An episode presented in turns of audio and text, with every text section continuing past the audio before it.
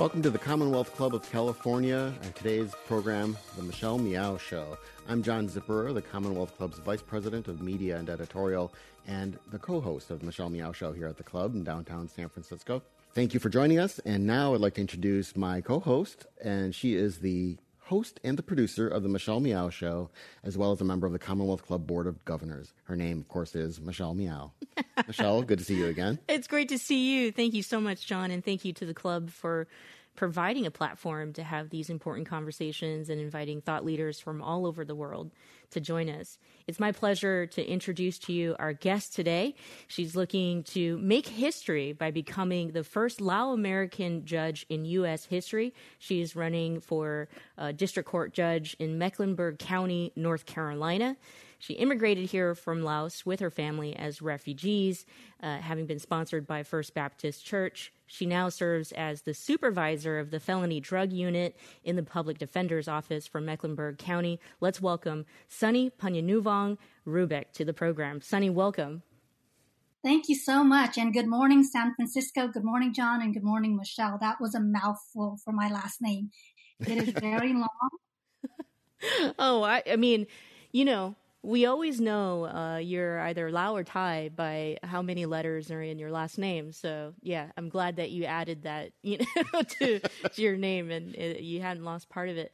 But it's always so heartfelt and uh, so powerful to hear you know the story of uh, our Lao American community and how we migrated to the United States. Let's hear let's hear yours. I know you've you've shared it a couple times in interviews. Um, but what do you remember or, uh, of your journey here to the States? Yes, and thank you for that, Michelle. You're, you're absolutely correct. Uh, you know, and that's the reason why I hyphenated my last name. I felt that it was very important, not just because, you know, having that name recognition for running for any sort of public office, but in general, in the practice of law, I wanted to make sure that our community knew that I I was practicing law, I, I, felt that my last name was important to keep for that reason. Um, with that long last name comes a story that's probably quite familiar to you and to your family. My parents came here in the early 1980s. My mom and dad were both in their early 20s when they essentially decided that they were going to trade the only country that they knew for just the idea of freedom. They had two toddlers and one infant. My sister was only a year old when they made the barefoot journey from Baksan to Vientiane. My mom's village is in Baksan. What was interesting and scary, um, I, I just could not imagine because they took half of the siblings with them and the other half remained in Laos to take care of our grandparents. We had a family of 16 kids and only eight survived. And my aunt and my mom had a total of four infants and one, I'm sorry, four toddlers and one infant on this journey. And they were afraid that the communist soldiers would hear our laughter or our crying.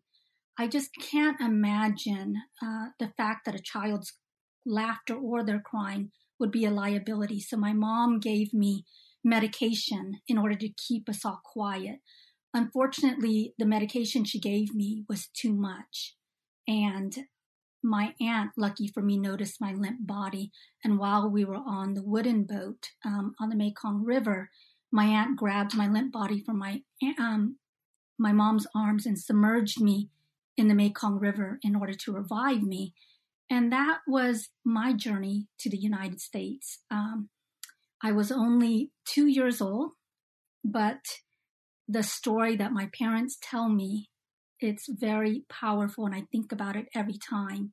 And I think about it when and how we got to America.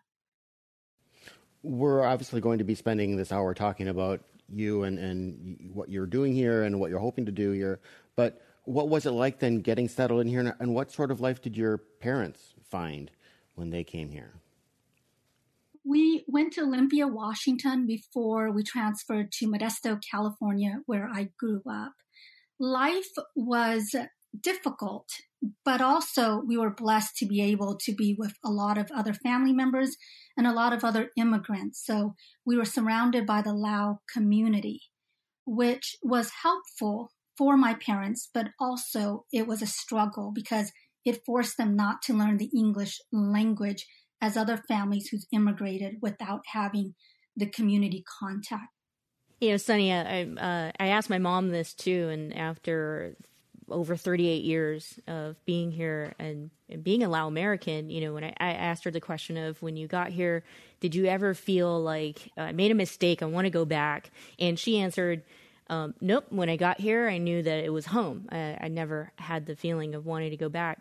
Sharing your story and the experience of coming here and, you know, being a refugee and now a Lao uh, American or something American, um, that shapes you you know it shapes your perspective. It shapes how we create community we create society we are engaged and active you know here in this country. Um, how did it shape you in you know your your background and then getting into law and politics? Yes and michelle i i don't know how you feel because i know that although our stories are similar our experiences are very different I was on a Zoom call a few nights ago, and when somebody described themselves as a 1.5 generational person, it really connected um, with me because although I was born in Laos, I was raised in America in an environment that was very much still very Lao in tradition and culture. And so I still speak the language. I help out the community with the temple and everything, I feel very much American and Lao American all at the same time. And mm-hmm. I think it shapes me in understanding, um, you know, in terms of what education has provided, what opportunity has provided, but at the same time, making sure that I continue to um, practice, to respect, and to learn. Even even today i continue to learn about our heritage and our culture and make sure that i preserve that in addition to all of the american cultures that has embraced me and that i have welcomed into my life. You, you do talk in, in, on your, your campaign website as well about how the welcome you, your family received here really had an impact on you. Um, were there ever incidents where people were not welcoming where people just looked at you and you know, was negative because of your race or because you were an immigrant or anything like that? You know, I think we all have that experience to some degree. Um, you know, it's John. It, it's it, that is a it's a difficult and interesting question. What I can tell you is, it doesn't just happen in terms of other people, right? It also happens within your own community as well. Let me give you an example of what I meant. And I don't think that the intention was to be cruel. In fact, I think it was done out of love. My uncle told me as a young child who was still in high school when I told him I wanted to go to law school. He said, Your hair is black, your eyes are brown, and you are a female. It is not your time to achieve such big dreams. And my dad also told me, out of love, you know, when I first became a paralegal and a legal secretary prior to that, he thought that was a very good accomplishment for me. And he did not want me originally to go to law school because he was afraid that society would hammer me down for trying to achieve too much too fast. And you I had that in addition to not having somebody in the Lao community to talk to, to be a mentor. What is the LSAT like? What exactly does an attorney do? Um, how do I get there? It's that, and of course, when you're a child, just because you look different, um, other children may say things to you, but none of that, none of that um, I think I think it's your perspective and how you are going to to view what you perceive as criticisms um, that are lodged at you. I took all of those things, even what my uncle said and what my dad said, as something that I was going to show them we can do this. And all the naysayers and people who were being negative to me, I took it as something else is going on in their lives. Wow. You know what, Sunny? I mean, my sharing your story. You know, my mom would do anything to to hear that I I would become a lawyer. My dad, when they got here, he was uh, aspiring to become a lawyer, and so when I told her I wanted to go into media instead, that whole conversation of you can't. You have black hair. You're gay. You're you know a woman. Um, that just doesn't happen in talk radio uh, but here we are. And now you look to become the first lao american judge. Uh, but that's a great segue to ask you. I mean why did you want to get into law? Did did something happen or was there a particular reason? Uh, why law and politics? Yes, and, and, and, and I want to answer that question, Michelle, but I, I do want to say my dad is the opposite. He loves music, all the fun stuff and the culture stuff, you know, and I know that what Tukta does um, in terms of singing. And I want to tell you that had I gone into media or entertainment, my dad would be ecstatic. Growing up in Modesto, uh, you know, a, a lot of, and, and, I don't know if you agree with me on this, but in Modesto, California, I, I tend to in my generation coming up, and we were very much involved in the community, I, I, tend to believe that a lot of the resources, although were given to male children in the family more so than um, female children, you know, it's the women or the girls in our community tend to go to college and the boys did not. And some of the boys tend to get into more trouble. And I noticed that a lot of my brother's friends were going into the court system, whether it was for, you know, school fights or marijuana or things like that. And as they were going through the court system, I didn't understand that process, but I would see it on a personal level and I would be interested in what would happen to them afterwards. And that's where my original interest in the law developed. It was the lack of knowledge and the curiosity about it and how it works. And how did that? I mean, there are obviously a number of avenues one could take. Then, you know, whether it's becoming a public defender or becoming an attorney or you know uh, practicing private law or, of course, eventually becoming a judge. What did you follow the path that you expected at that, that early beginning, where you realized, okay, I've got an interest in this, or uh, did it change? I mean, what was how how did you kind of literally make the moves of of becoming uh, involved? John, there was no path. There was just a desire, a dream. When I tell you I wanted to be a lawyer, I didn't know what lawyers did. I knew that they worked for law firms and I knew how to print out my resumes. So I hand delivered a hundred resumes and walked door to door to every single law firm in Modesto, California and asked them if I can answer their phones. That's wow. how it started. And, uh, you know, originally when I thought, well, I'm going to go to law school and then afterwards I want to do immigration. I, I want to practice immigration law. You know, I wanted to do that. But then the great thing is, once you go to law school, you have these opportunities of doing summer internship programs. And I interned with the Mecklenburg County Public Defender's Office.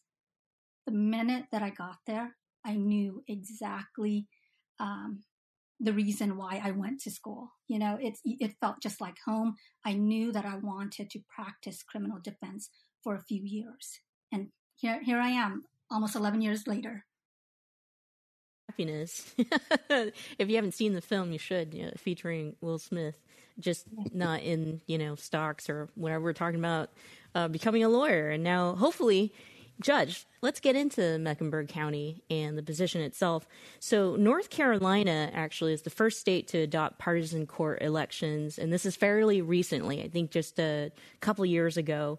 And, um, you know, this might have some impact on the candidate, of course. You're running as the Republican candidate, but what about, you know, the position itself and the role, uh, you know, of the court system? Curious just to hear your perspective on this since not very many states. Uh, again, like I just mentioned, North Carolina is the first state to adopt, adopt the partisan court elections.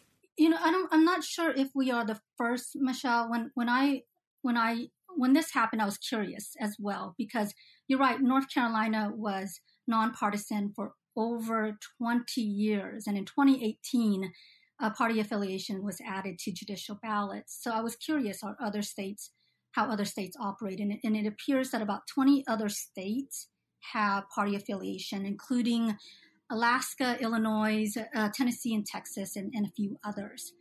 And um, I I was very confused in 2018 when that happened and, and, and why it happened. And uh, um, I, I, can tell you, though, that once it the party affiliation was placed, um, I, I, can tell you now that I, I, do know the breakdown of the district court. Essentially, right now we have 21 district court judges, 20 as as one seat is needs to be appointed by the governor because um, uh, the judge retired early. And out of the 20 judges that's currently sitting on the bench um, we have five republicans and 15 democrats on the bench. And i you know it's still fairly new here in mecklenburg county. I certainly hope i certainly hope that party affiliation will not affect the judicial branch. You know, I, I think that judges hear cases from all of Mecklenburg County. Um, you hear the cases regardless if you're unaffiliated, Democrat or Republican. And I think that the law is the law and it should be applied equally to every single person.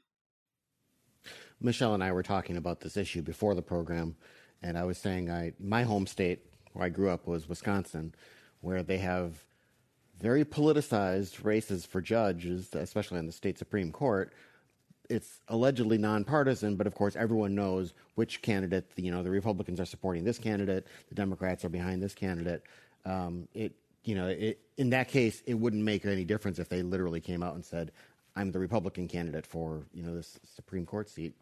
Um, but before we get kind of into uh, further on this, tell us more, especially you know all of us from outside of, of your state.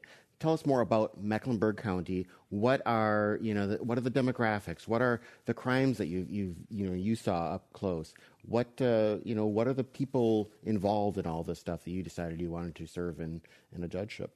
Mecklenburg County, um, the demographics, uh, you know, and the, the, the latest one that I was able to find, John, was 2013, 2014. And uh, I, I was wondering that. I mean, you know, I, of course, have lived here for over 14 years. Um, and it breaks down to just Mecklenburg County alone has about 40, uh, 43% white, 31% African American, and about uh, 20% uh, other, including Hispanics and Asians, right? And that's that's the breakdown in terms of crime and what I have been able to um, see while at the public defender's office. I started with the misdemeanor unit, so it's all misdemeanor crimes from simple possession of um, marijuana to uh, assaults uh, on a government official, assault on a female, and uh, then I transferred to property crimes habitual felon crimes, which California, I think you would be more familiar um, with that as three strikes you're out, and to my current position in supervising the felony drug unit. So right now, the crimes that I see typically are either people who are using drugs, all kinds of controlled substances, from heroin to uh, um, fentanyl, marijuana, cocaine, to um, allegations and of them trafficking in, in controlled substances. I think that also um, is a perfect time for us then to bring up, you know, the the discussion about the need for diversity in these positions. You have a very unique, you know, pathway, we should say. Which earlier you said there there really was no no you know pathway to you becoming a lawyer, now potentially a, a judge, but you worked in the public defender's office. You were you you know stories of people's real experiences and their their life, right? And so um, not only that, but when we talk about diversity in, and we're talking about people's lives, it's important to also include, you know, folks that are women or people of color. Um, so let's talk a little bit about that. Like, even if we started out the conversation and having this new uh, party declaration, I mean, what else would you bring to the table um, as a as a woman uh, whose whose family were refugees, as a person of color, uh, you know, and all of that, all that makes who, you who you are. Yes, Michelle. So Mecklenburg County, with the 20 seats that in district court that I was telling you about, we have, um, we, you know, and then I just told you, John, the, the breakdown of, of uh, the population and what Mecklenburg County looks like. We have 12 women um, on the bench, eight men. We have eight African Americans and 12 um, Caucasian Americans, one who came from Poland. And, uh, you know, Michelle, I, I think what I am, I know, in fact, I know what I bring to the bench, and I know it's corny to say, but I, am what what I bring to the bench. And what I mean by that is not only am I an immigrant, right? I'm one that defines myself as a 1.5 generational. And yes, I am a um, public defender. And as I just indicated to you, I, you know, um, the party affiliation has that as well in the breakdown of that. But I'm an individual who speaks a second language. Not many of our judges right now speak a second language. It makes me sensitive to the issue and the importance and the awareness that if someone comes before you who, who speaks another language, I just had someone who only speaks Polish, uh, they must know the law and their options in their language if it's the only language that they understand. And even if you bring a Polish interpreter, that interpreter may not speak the same tone or dialect that they understand. I caught wind of this and brought someone out of New York so that my client could understand on a misdemeanor offense because it's important because of collateral consequences of that. I am an individual who uh, has a family um, who is dedicated to pu- uh, public service. My brother was in the U.S. Marines he has service connection, um, you know, so I understand mental health after um, being in the military. I have a sister who is public educator for over 16 years. I understand that CMS students here during the winter, that some students do not have coats during that time. I understand the school system may be their only safe source to get meals, to feel safe, um, I am an individual who uh, has personal family members who I helped get off the streets because they lived as a homeless person for three to four years and what that does to each and every single family member. I'm a person who uh, financially it was difficult. I'm the first in my family to graduate from college. I went to community college first before transferring to UCLA. When I went to law school, I went to historically black college. That's where my education comes from. I'm a family, I, you know, prior to that in second grade, I know what it's like to repeat the second grade because English is your second language. You know, but despite all of this, despite the fact that my family had Section 8 housing, we collected food stamps, we had all of that, I'm also someone who has a Juris Doctorate hanging on the wall. So for all of those things, it's who I am. It's not just my public defender experience. It's my life experience. That's what I bring to the bench. Of course, running for office in a year in which racial justice is front and center. I mean, nationwide, even globally, it's, spread, um, and and people in both parties have, have been out protesting and and uh, you know announcing the need for change. What can you, in a judge's role, do? Um, what you know? How, what what makes a judge's role a, a, a particular uh, uh, important place in this whole justice discussion? John, it's been front and center for my whole entire career. It's only front and center as it relates to national politics. But I've watched the roles of judges in the last 10 years. You know, I, I, I give this example because it's, it's the one that's the most recent that I saw a particular judge in Mecklenburg County recognize that at the beginning of the week, there was a defendant who came in to the courtroom and was offered a certain plea offer that a few days later there was a different defendant. And the only difference, and it was the judge who mentioned it, was who the defendants were. The criminal record, she said, was very similar. She said their crimes were practically identical, and she wanted to know why the plea offer was so different. I think it takes judges who will speak up when they see this and ask the questions that are appropriate when they see injustice in this manner. Um, just small examples like that. But it starts, John. Um, that, that is, you know, in criminal justice, it's not just what happens in court, right? And, and I'm speaking specifically because um, we're, we're talking about crimes and stuff like that. District court judges will hear multiple um, sorts of cases, from small claims to family law. But for our purpose, I'm gonna I'm gonna um, continue to stick to criminal criminal law. As you know, in order to get to court, something happened well before then, right? It's when police officers decide when they stop someone for a tag or um, expired registration, whatever the basis is. Did they, how did they use their discretion?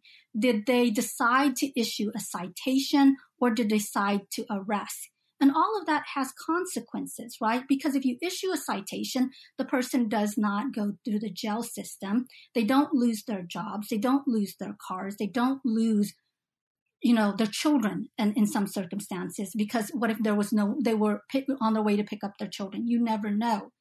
And then when you get to the court system, when the judge is setting bail, whether that person gets out, right? Because at the time where the judge is setting bail, the person is charged with a crime. They are not convicted of crime.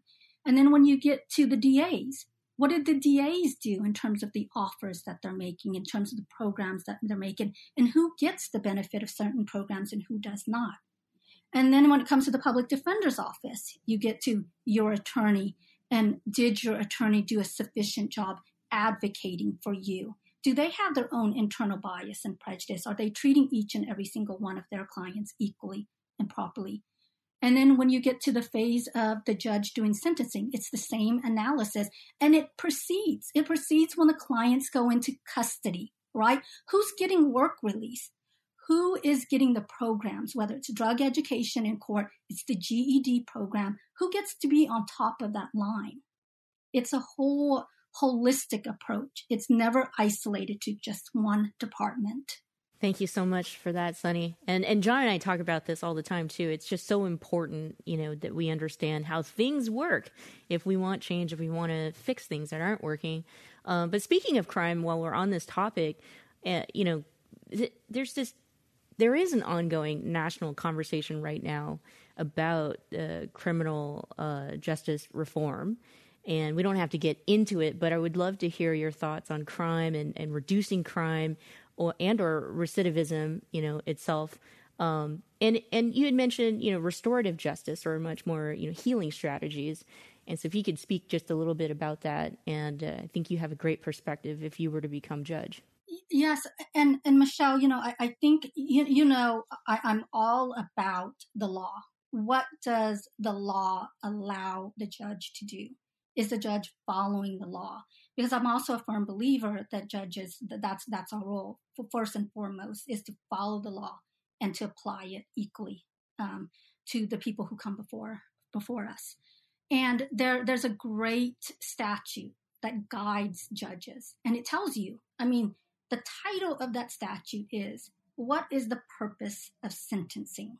Okay, and I read this um, constantly and a lot of people don't know. And it's it guides you. It's it's it's it guides you completely.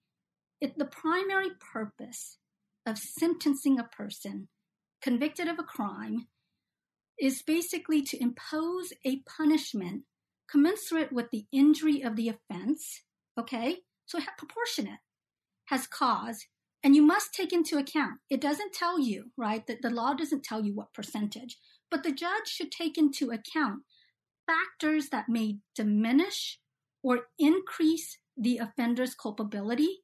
It is factors to protect the public by the person who offended. There are factors um, towards, and it says it, right? The purpose of sentencing is towards rehabilitation and restoration to the community as a lawful citizen.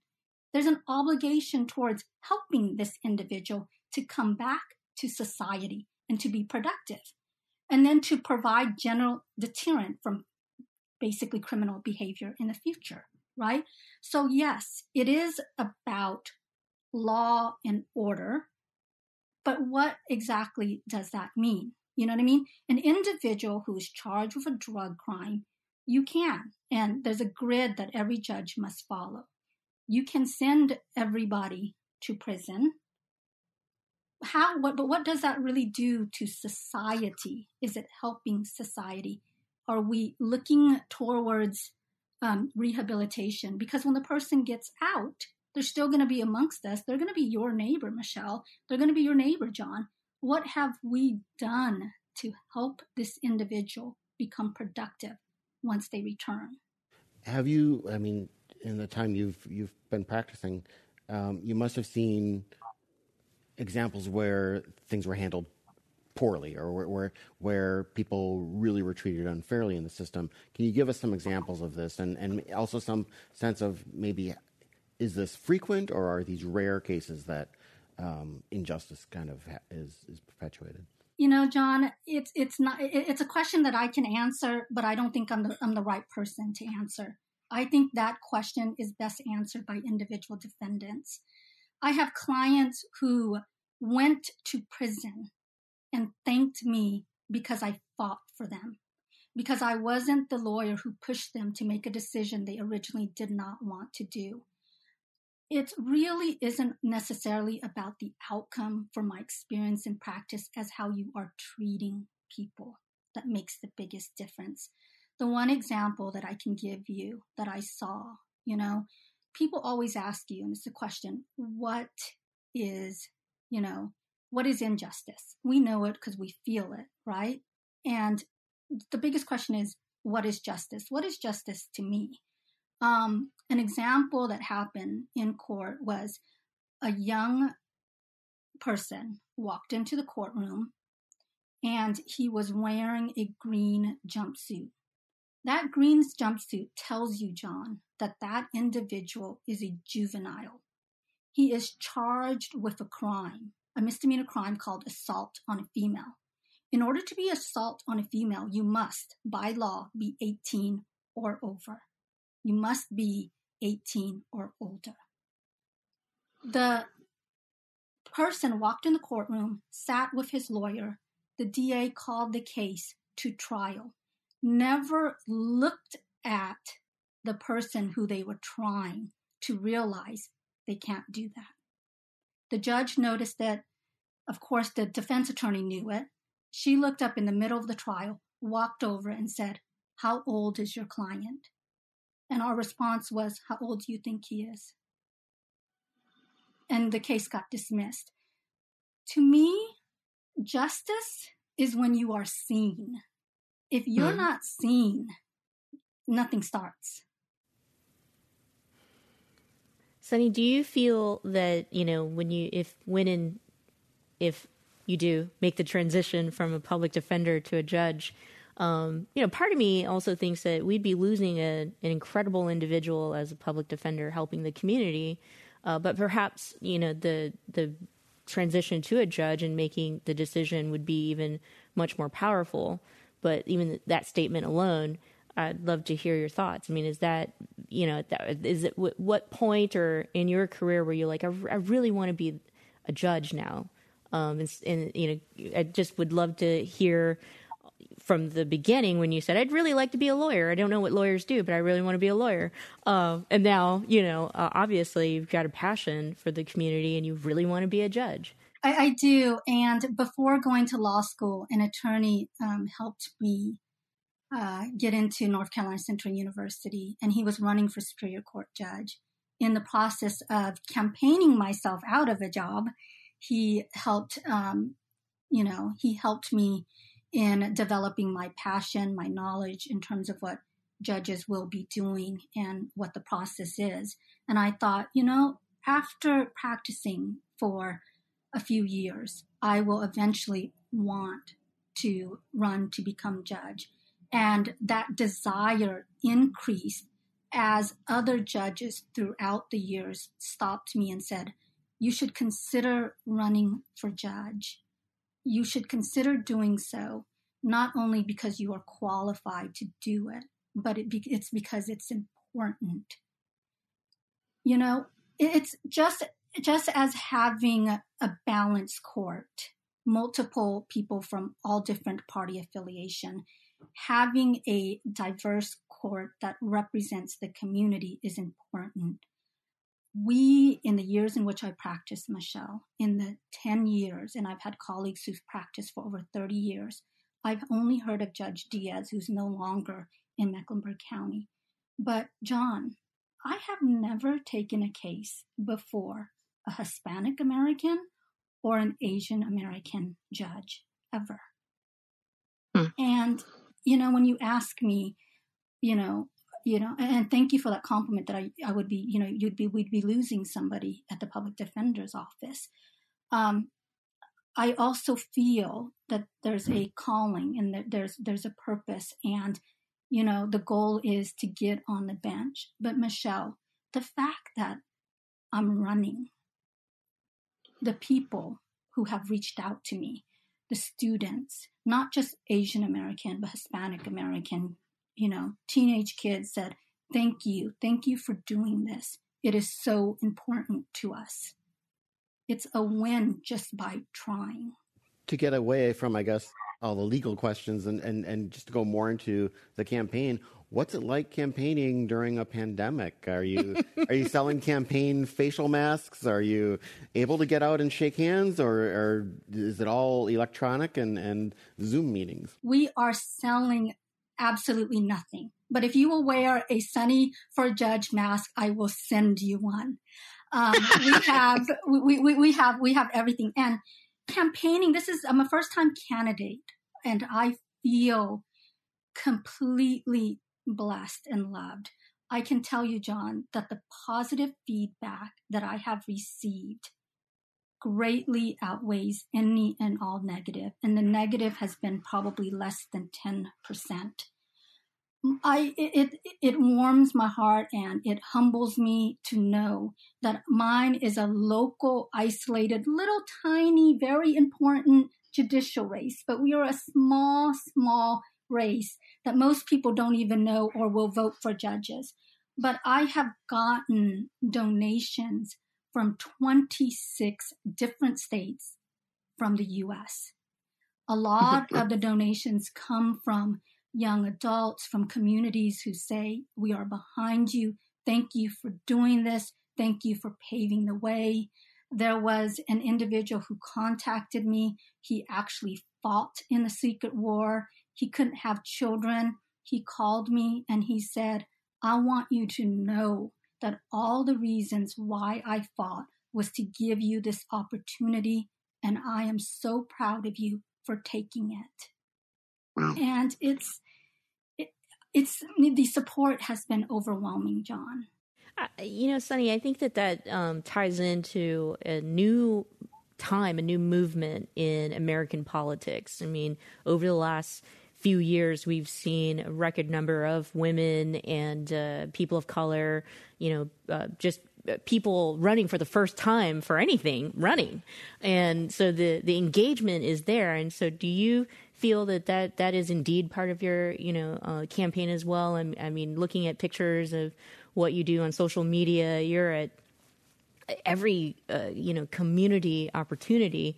Of course, uh, with the pandemic and everything happening, I'm not saying you're, you know, not distancing with distance, I notice, but making masks for nurses and, and things like that. And if you could speak a little bit about, you know, what I'm talking about, this this movement, do you feel you're a part of that? And it's not just, you know, when, when we talk about diversity, you know, people always talk about uh, racial aspects of it, just so people in San Francisco can understand a little bit of um, Charlotte, North Carolina, Mecklenburg County, we have an African American mayor, African American police chief, um, sheriff's, um, the head of the sheriff's department, right, is African American. The DA is African American.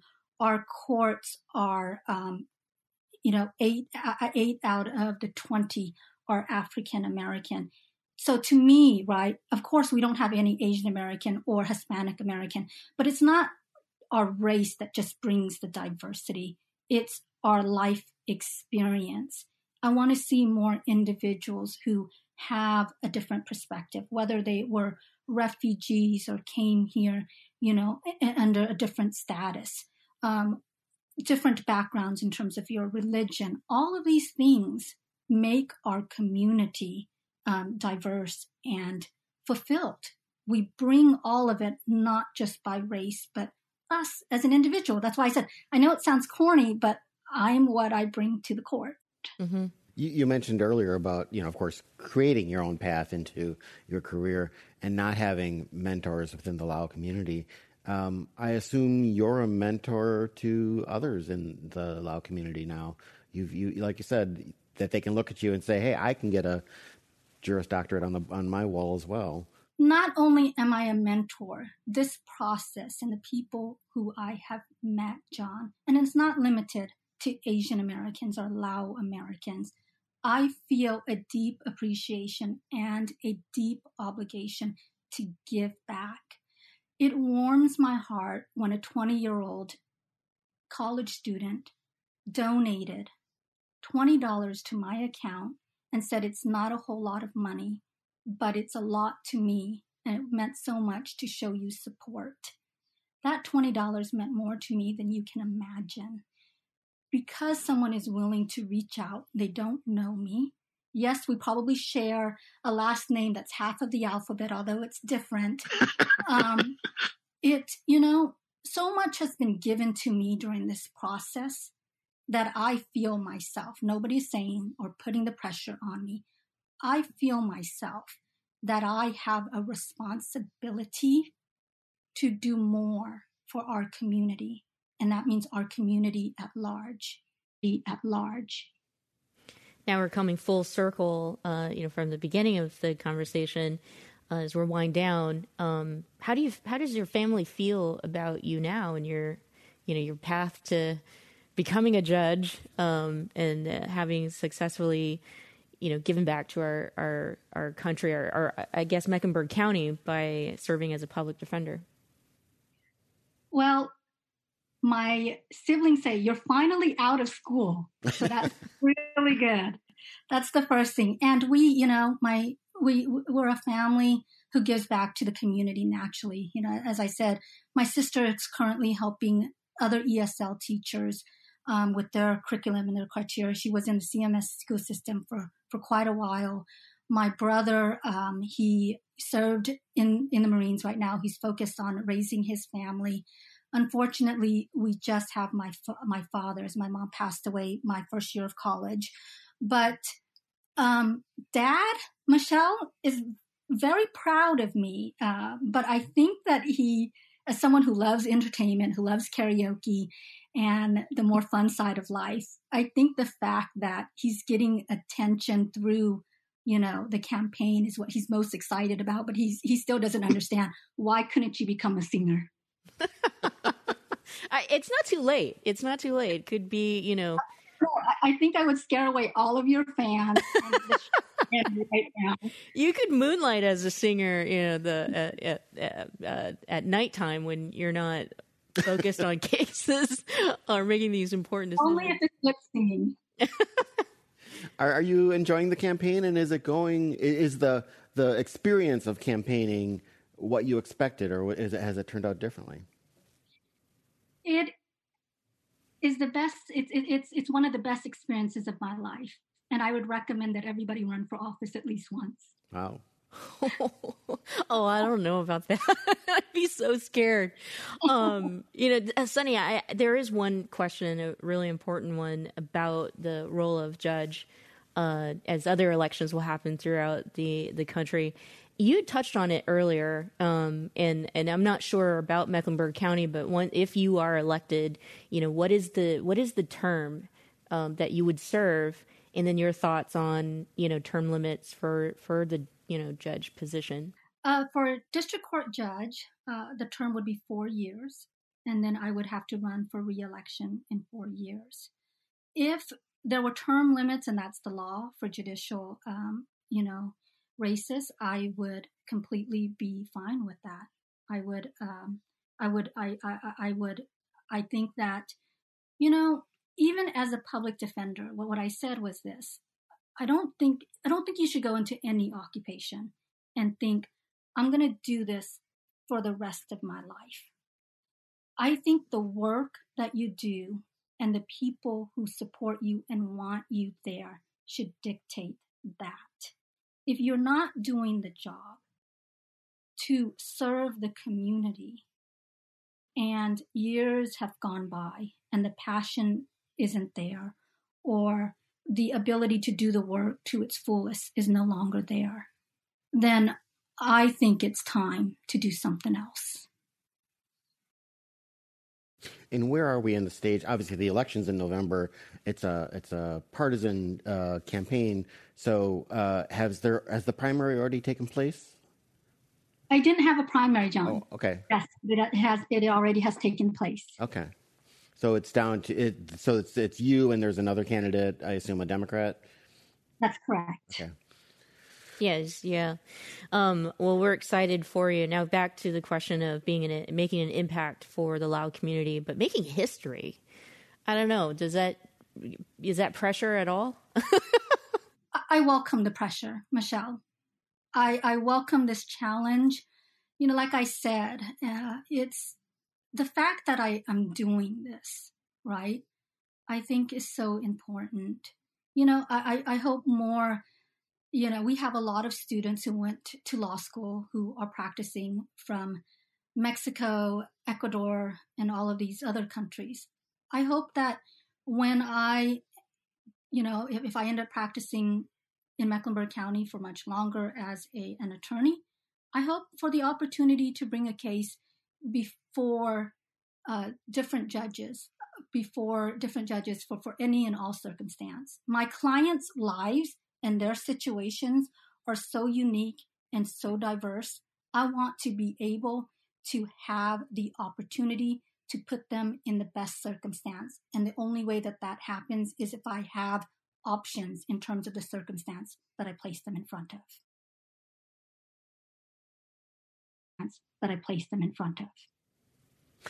Um, when do you think there will be a president who will appoint you to the Supreme Court?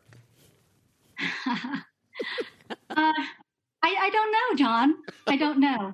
well, okay. Here, here's here's an easier question, or maybe a more difficult one, but a, but a real one. Uh, talking about potentially being the first Lao American U.S. judge or judge in the country. When did you learn that there had never been one before, and what did that strike you as? That's a challenge, or that's a disappointment that that, that hasn't been achieved yet? I mean, both. Yeah. And but you know, if, if you look at it, um, Michelle, when, when I looked at the statistics last, there's less than 5%, John, 5% Laotians who practice in all of the United States. I, I in, in, in my years of practice, John, I've heard of two other Lao Americans in North Carolina who are practicing, and I've only met one of those individuals. So in North Carolina, out of all of us, it seems to only be less than 10, if, and I'm giving that as, a, a, you know, a high number, 10 attorneys who practice in North Carolina.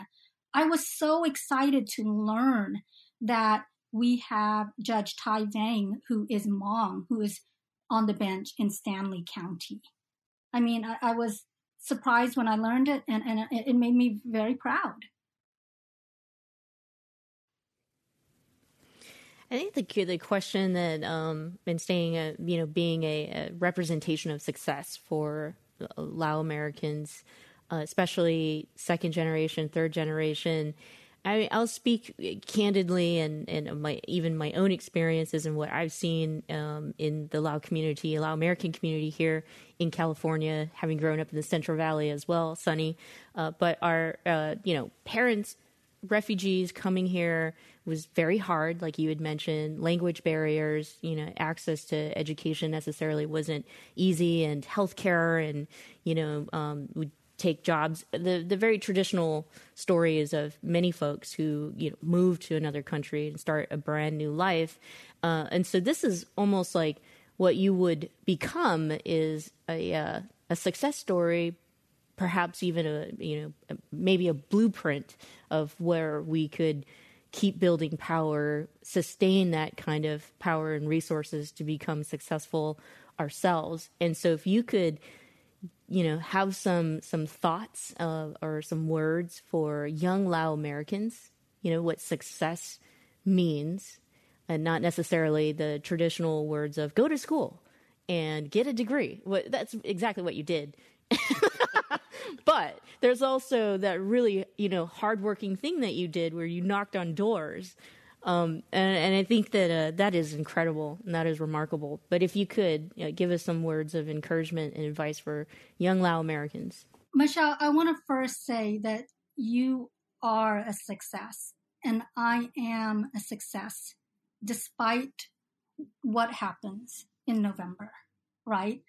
Um, the the process, the door knocking, uh, all the connections that I've made is a success. The people who have touched my heart, um, the, the words of encouragement that I would give anyone, no matter how old you are, because going to North Carolina Central University, uh, the, the age group of, of the law students varied. We had someone there in their 50s. No matter if you're young or if you're old. I think the biggest lesson in life is to do it and not be afraid to fail. Something that's culturally, even with the Lao community, right? We don't do things because we're afraid. Sometimes the process of what we do, the fact that you didn't achieve what you originally thought was the goal or what we would define as failure is the lesson, it is the path. And I think our fears, you know, with our experience and everything else, tends to stop us from achieving. Go out there, do it. And if you fall, I think that's okay too. so incredible. We got about 10 minutes left, Sunny, and this was not part of the questions that I uh, uh, and, and John sent you to prep. And, and we do this. I think it's so great with any candidate because it takes you away from your your speaking points. And part of, you know, I think being a candidate is getting to know you, although you've been so uh, upfront about who you are. We have a good sense of who you are. Um, but let's have some fun for the last 10 minutes and uh, uh, uh ask you some, some questions that are a little more personal. I thought you were going to ask her to sing. Uh, my wife is here, so Sunny mentioned uh, my wife Tukta earlier, and uh, she's a singer. We could bring her up, and then we could we could do a whole you know pop duo here. John and I will be rap artists. You know, we're we're very much into rap, but no. Um, let's start off with uh, the right idea. This is how we're going to get me on the bench on November third. right idea. Uh, let's start with food and and and Lao food. You know, favorite Lao dish. Tamahong papaya salad by far. Spicy trad- traditional papaya salad with the uh, fish, the you know exponential fish paste. The yes, yeah. definitely, definitely. Yes. Awesome. And if you have a spice scale of zero to ten, I needed at least a twenty, please. wow, wow, and and and same for your husband, Ben, Mr. Roubeck. You know, when we go to Thai Taste, he will, um, they have a scale of one to five. He'll order a three, and we do do fresh chili. So it's a little spicier. So it's really authentic spice. That's pretty I'll good. The, yes. So it's he, decent. He passes, John. well, I guess staying along those lines, popular culture. What uh, movies? What books? What what what inspires you, and what do you maybe just enjoy? Because I saw this the other night, I also recommend it to many people. I think I also recommended it to Michelle. Um, the the last documentary that I saw is uh, this little um, land of mines was terrific. I highly recommend it. So for me, I'm all about documentaries. If you ask me about movie stars and things like that, I I, I couldn't name one. But mm-hmm. if it's a documentary and you suggest it, I will be watching it in a week. One documentary that Michelle and I uh, saw just recently when we interviewed the filmmaker and the uh, the focus of it. Uh, Maria Ressa is a, a Filipino American journalist down in the Philippines who has uh, drawing the ire of President Duterte there. Um, and it's a great insight into her, her crusade for press freedom. Um, it's called A Thousand Cuts. And uh, it, it uh, where can she find it? Uh, PBS Frontline. And so out April 7th. But if you go to the, the website, A Thousand Cuts Film, um, they're doing this really neat thing. Speaking of all of us move having to move forward in a uh, world of a pandemic, um, doing virtual screenings in which they paired up with theaters, in, you know, all over the country, and you still got to watch the film virtually, but the money that you pay helps also raise money for the theater, your local theater, and I think you know that's just so brilliant um, to do that while theaters are, you know, super impacted. I, I did my first showing in, in, in that way through Zoom. And I thought at first this is kind of a, a strange way to watch a movie. But the experience that I had doing it was so different and unique. I, I, I quite enjoyed the Zoom uh, watching of a movie with over 130 strangers, you know, at home. I, I, you know, I, I thought it was a, a, great experience. And if you have not done that, I, I highly recommend it. And no one's sitting in front of you or blocking the screen or kicking your seat from behind. It's much nicer. yes. Uh, so Sunny, when you when you win, if elected, or you know, the, you, when you find out um, and that happens, what how will you celebrate?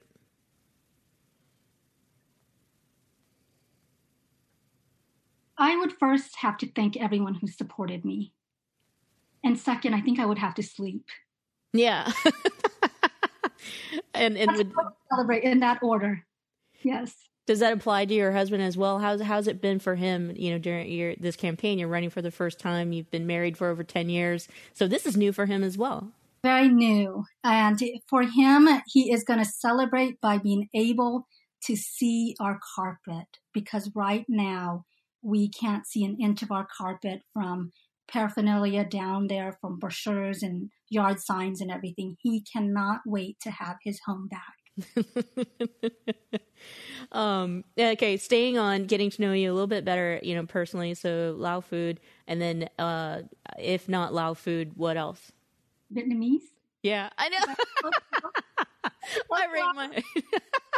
no, no, that's so great. And uh, it, what do you do to relax and and unplug? I run, and before this, Michelle, uh, you know, with the gyms closing, I did something very unique. We had a judge who retired. She was known as the yoga judge. And for about a year, I was doing aerial silks. And that's what's unique, and that's what I, I do for fun. You mean, wait, I'm uh, aerial silks. Yes. We went from running to aerial silks. Not not necessarily like uh, gymnastics on aerial silks, right? Or n- never mind. it's it's all it's it's it's like a being part of a circus act. It's it's a lot of fun, yeah. and there's studios nearby. It's great for upper body strength and exercise. And wow. the group that attends, you know, it's it's very diverse, uh, dynamic, and very energetic in terms of individuals. I love it because the age ranges.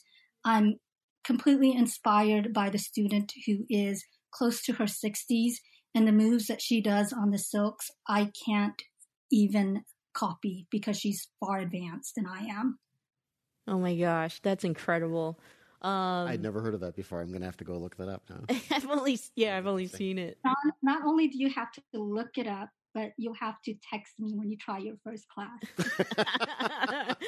uh, uh, Sunny, I know you like to travel, and we can't travel right now. I mean, one, you're super busy trying to win uh, an election here or uh, uh, win as judge, but it, and the pandemic. But uh, as soon as we can, where are you going? We are going to go to New York because I promised my niece and nephew that I would take them there. It will be our first trip together, and we had to cancel it because of COVID but it's it's on our list and it's the very first uh, destination spot. I, I have to the, something you just said made, reminded me of this. So I've got a colleague who recently got a sum not a summons, but you know a notice of jury duty, and she was surprised that they're still holding in person court cases, um, but and apparently they are. Are are they doing this? Is in California, of course. Are they? Are you still going into court and holding cases? Are they doing things via Zoom? How how is the court system there dealing with this pandemic? I understand that family court has tried some of the electronic means. Criminal court, we are still going into court, but we are not issuing um, jury summons jury trials uh, are not starting up, in my understanding. And if it does, like right now, I think we're thinking September. Um, wow. But I am going into court uh, uh, during admin. This is my admin week. I've been in court every day practically this week, and it's for administrative purposes only. Thank you. Last question for you, Sunny, and that is really just uh, leaving us with some some final thoughts. I know you've already given us some words of of hope and also uh, encouragement for our own creating our own paths.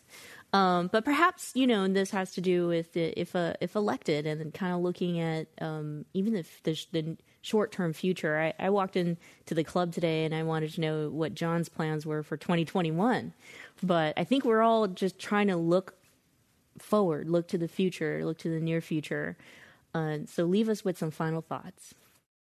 COVID has taught me really to appreciate the small things from being able to hug, you know, shake a person's hands and all of that. The final thought that I would give is, is just a deep appreciation with all the negativity that we feel and everything that's going on and, and questions of do we fit? Um, I just want to say thank you. I want to say thank you for opportunities such as this. You know, the fact, Michelle, that you would invite me to your platform, knowing my background, knowing the party affiliation, everything like that, and you would still invite me to the table. I am sincerely thankful. John, it is a Thursday uh, morning over there. You don't know who I am. This is the first time that I've met you. I sincerely thank you for your time. I thank all the people and all the strangers who have sent me words of encouragement, you know, telling me they are proud, um, who have sent those donations. It means so much. And I just want to thank my community. I want to thank people who are on the opposite sides of me because no matter what, at the end of the day, we still live in the same community. We still want the best for our families. And saying thank you, I think, goes a very long way. And that's all I want to say is thank you. That is so great. But and just to remind everybody, that's what the club is all about: these nonpartisan conversations and uh, bringing thought leaders from all over uh, different backgrounds, and so we can learn from each other and hopefully make change, make it a better time and a better place. Uh, Sunny Panyanouvong Roubeck for judge in Mecklenburg County. Sunny, thank you so much for joining us here on the program. Sunny in 2020, or you could, if you want to find out more about Sunny and her campaign, uh, look up Sunny for Judge. I want to thank you for joining us here this this morning. I know the club has several other programs throughout the day, and John, I will leave you with the last words. I would say don't forget to join us tomorrow. Michelle and I will be here talking about the battle for Portland.